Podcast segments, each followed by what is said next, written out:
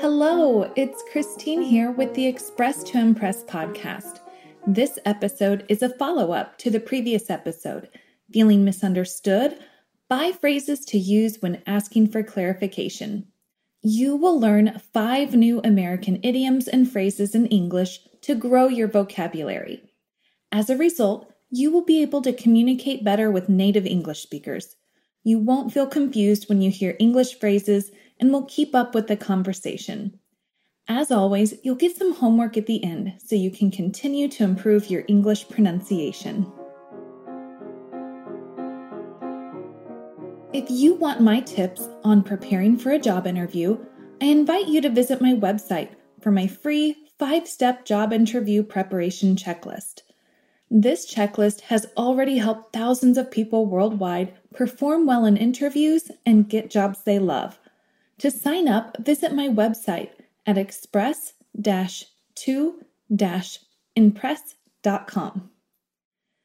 Listener reviews are the best way to help the show grow. And while hundreds of people listen to the Express to Impress podcast regularly, sadly, there are no listener reviews yet in many countries. For example, the podcast is downloaded frequently in France, Japan, and Brazil, but there are no ratings or reviews available in Apple Podcasts for these countries. Please, please, please take a few seconds to rank this podcast or take a minute to leave a review. I would greatly appreciate it. Now, let's begin. All right, I will introduce new phrases and idioms in American English, provide definitions, and share how I use them in the previous episode. First, we have tried and true, and here's how I used it.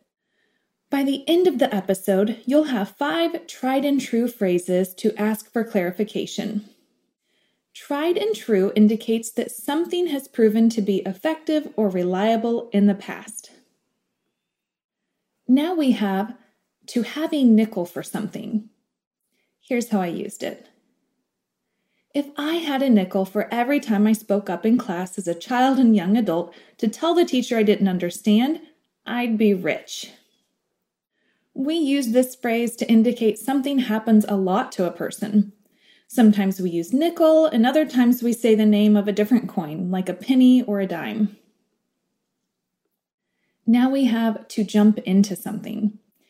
Here's how I used it I'd like to jump in here. I'm a bit confused. Could you walk me through that again? We say jump in when we want to join a conversation.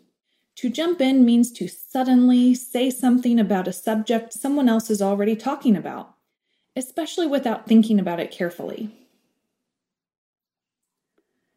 Now we have to be lost, and here's how I used it. Sorry to interrupt, but I'm a little lost. Could you please explain what you mean? In this context, the idiom indicates that someone is confused. Now we have to get at something, and here's how I used it. I'm still unsure of what you're getting at. Could you be a little more specific? To get at something means to suggest or express something in a way that is not direct or clear, making it difficult for other people to understand. Now you know some of the best common idioms and phrases in English. I encourage you to start using these expressions today. If you're thinking about a job change anytime soon, now is the time to invest in training to reach your goals faster. With my courses, you'll learn how to find jobs, create a standout resume and cover letter, optimize your LinkedIn profile, and perform well in interviews. Among the more than dozen handouts, you'll get an employee benefits exercise, interview questions exercise, and a sample resume. Recently, someone asked me why would they want to pay for my courses when there's plenty of free advice and videos online.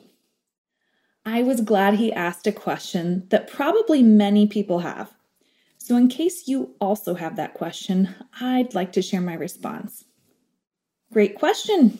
In some cases, I seek out free advice and videos when I want help with something.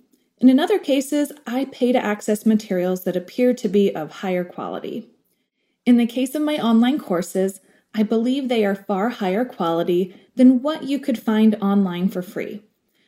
I approached building my courses like a research project, only using the most credible sources, citing where information came from, and most importantly, translating those materials for job seekers.